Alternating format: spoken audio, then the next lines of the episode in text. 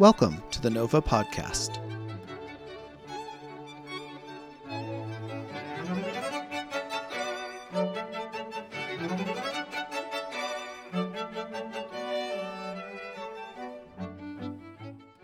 Hello and welcome to the Nova Podcast. I'm your host, Jeff Counts. You might know me as your program annotator and humble pre concert lecturer. Though the concerts will be live this new Nova season, the pre concert lectures won't be. So I hope that these brief digital glimpses into the history of the music will serve as a guide for your listening experience at the concerts. So whether you're listening a few days out from home or a few miles out in your car on your way to the hall, welcome. Let's start with Beethoven. When you hear the phrase late quartets, it's kind of like London symphonies or cello suites or Brandenburg concerti. It's a grouping of works that is popular enough, important enough, lasting enough that it has reached a mythical status in the art form. Certainly, with the late quartets of Beethoven, he had, in his post symphonic days, begun an exploration of some very interesting and very, I think, personal music. He was, at this point, you have to imagine, two years before his death, in his mid 50s. We're talking about the years of 1825, 1826. And if we could zoom in on Beethoven the man during these years, we would have found him well, not only fully deaf, he hadn't heard a sound in many years at this point, he was disheveled enough that he was arrested once as a vagrant in 1825. The matter was cleared up fairly quickly, but that tells you a lot about the kind of physical image he was striking in those days. He was also rather ill. He had gone through a bout of sickness that was serious enough that his doctor felt compelled to advise him against certain foods like liver dumplings, and wine, two of his absolute favorite things. And one can only imagine Beethoven's reaction to that being less than charitable. It was not the kind of thing he would have taken lightly or quietly. But it appeared to have worked because he did get better. And the piece that we're talking about today, the 15th quartet, which is actually the 13th in order of writing, but we can't get too lost in those weeds because, as is so often the case with Beethoven, his creative timelines do not match the publication timelines. But, anyways, the 15th quartet had as its central movement this hymn of thanksgiving, this Heiliger Dankgesang. And it is not only the centerpiece of the work, it takes up nearly half of its entire length. And that hymn of thanksgiving was personal. It had everything to do with him being quite thankful that he had survived his recent illness. You can imagine back in the 19th century, illnesses were probably a little bit more frightening than they are today. I realize what I'm saying given the times we're in currently in 2021. But having gotten through this illness must have been a reason for gratitude for Beethoven. And it's the first piece on this program that celebrates gratitude in music.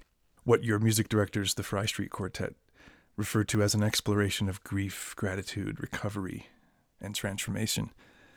All those things happened for Beethoven in this music, and we hear in the late quartets Beethoven doing two things experimenting with musical thought that he hadn't dared try in the pieces that were dependent upon public popularity.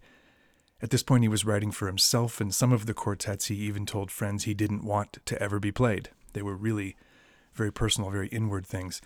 But one also hears in this music with Beethoven maybe a rehearsal of the arguments he intends to have with the gods when his days on earth are done. It's very serious, very meaningful, very, very deep music and worthy of its status. The phrase that Beethoven applied to this movement was a holy song of thanksgiving, of a convalescent to the deity in the Lydian mode. That last bit refers to a musical scale, the Lydian scale. It's a seven tone scale with a raised fourth note. And interestingly enough, it has quite a bit of pop culture credibility, this Lydian mode. It's used to create the theme of The Simpsons, The Jetsons, music from John Williams' E.T., You know it when you hear it, even if you don't know what to call it. Beethoven's Heiliger Dankgesang, a true hymn of thanksgiving.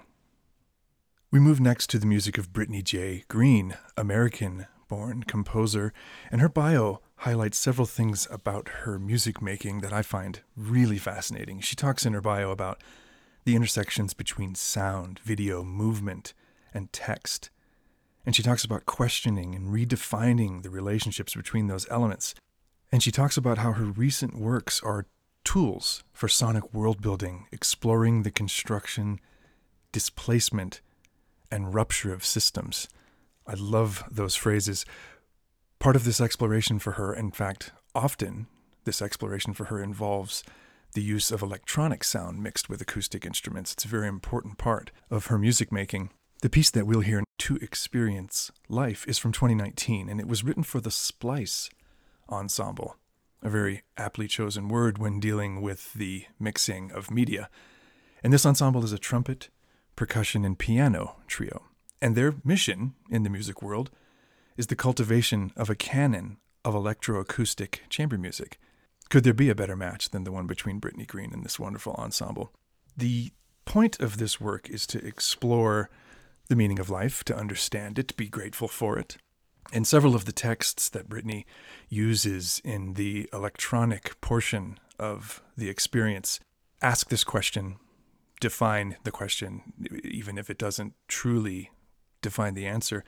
And one of the most fascinating parts of the text for me is where Brittany lists out some very, very important numbers. I quote The life expectancy for Homo sapiens on planet Earth is 69 years, meaning the average primate, that's us, has 828 months, or 3,588 weeks, 25,185 days, 604,440 hours, or 36,266,400 minutes, or or 2,175,984,000 seconds to experience life. It is incredible to think of one's existence, one's span in these very finite, very concrete numbers. Now we move to the music of Brazilian American composer Clarice Assad. I neglected to mention at the beginning that this concert comprises four composers two male, two female, two living, two very much not. Clarice is the second of the two living composers, along with Brittany Green. And her bio speaks to her broad interests and broad creative capacities. And one of the most interesting things about it, though it doesn't have much to do with this particular work we'll hear on this concert, is this program she created called Voxploration. It's the exploration of the voice in which which is a seminar she has created to teach spontaneous music creation using only the voice, no instruments, to actors, dancers, musicians, and non musicians alike. It's a fascinating entry point for non artists into the world of music making, and I think spontaneity and improvisation has been an important part of Clarice's personal voice for a long time. This work that we'll hear on this performance, Metamorphosi, was written for Matthew Lipman. Matthew Lipman is an American violist and recording artist, and his Ascent was recorded in 2019. And for this work, he wanted to commission a new piece by Clarice Assad. He was anxious to dedicate this work to the memory of his mother. And Clarice calls this a piece about change change from grief through acceptance and finally to freedom. And she admits in an interview that she actually freaked out a little bit when approached about it.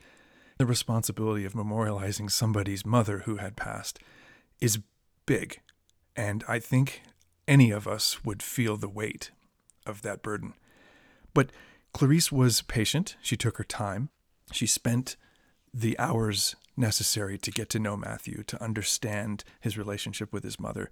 And during that process, lit upon this very interesting comparative natural experience that the butterfly has when it goes through its metamorphosis. The first part of it is grueling, painful, nearly fatal. But in the end, there is an incredible freedom, the freedom that can come only from flight. Clarice talks about this piece as being separated into two parts, two movements. The first part is an exploration of that loss and that grief, that deep sadness that comes from death. And the second part is flight, as in the butterfly, the freedom that comes from the loss of something very, very heavy. This is a very specific and personal kind of gratitude. And finally, we come to the music of Johannes Brahms. Though not explicitly about gratitude, I do think there is a way in, in this sextet, sextet number two, to the theme, which I'll explain in a moment. First, though, we have to talk about Brahms as a composer and as a human. Brahms was deathly afraid of Beethoven's ghost, which he felt stalking behind him throughout the first decades of his compositional life. And he was so concerned about the standard that ghost had established in the various and important forms of music, namely the symphony and the string quartet, that he was reluctant until his 40s to even attempt to publish one. The good news for music lovers about this reluctance, though, is that Brahms wrote interesting, gorgeous, important music in other forms.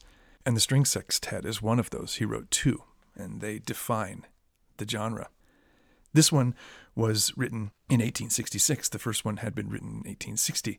And there's an interesting aspect of Brahms' life at the time. He had, between the first and the second, met a woman, Agatha von Siebold, who was a soprano. And such was their relationship and love for one another that they actually secretly engaged. Brahms had infatuations throughout his life, often with singers. Agatha was the only one that he actually pledged to marry. The fact that they didn't says a lot about his unwillingness to let happiness enter his life in any real way at any point.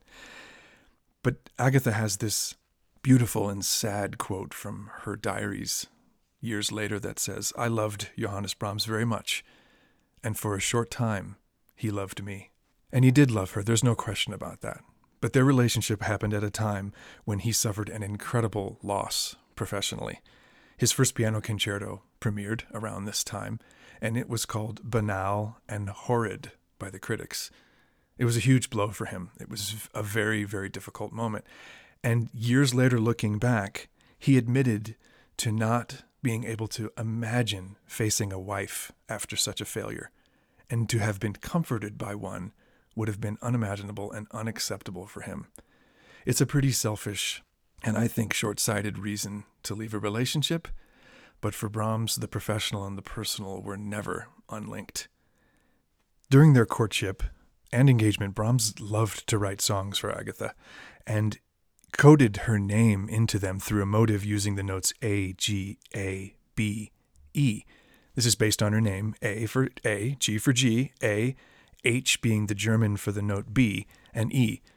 There's no T in music, so he just conveniently left it out. And this is where our theme of gratitude comes back.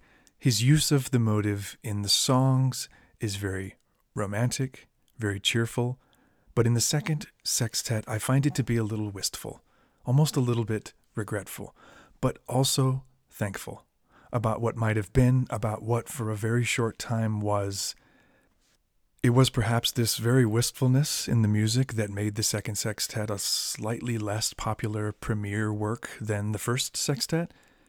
But none other than Clara Schumann, the greatest and truest love of Brahms's life, and probably the reason it never would have worked with Agatha or anybody else. She said that this work, the second sextet, signaled a new day in Brahms's music. Perhaps she was saying secretly, quietly, that he was ready to finally look upon Beethoven's legacy, not with fear, but with gratitude. I hope you enjoy this exploration of gratitude in music, and I can't wait to talk to you again next month.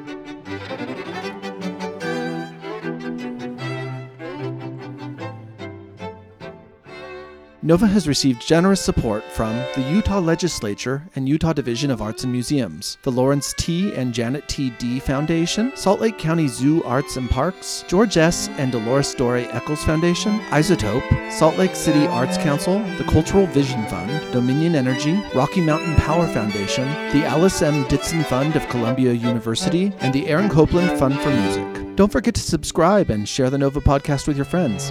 Thanks for listening.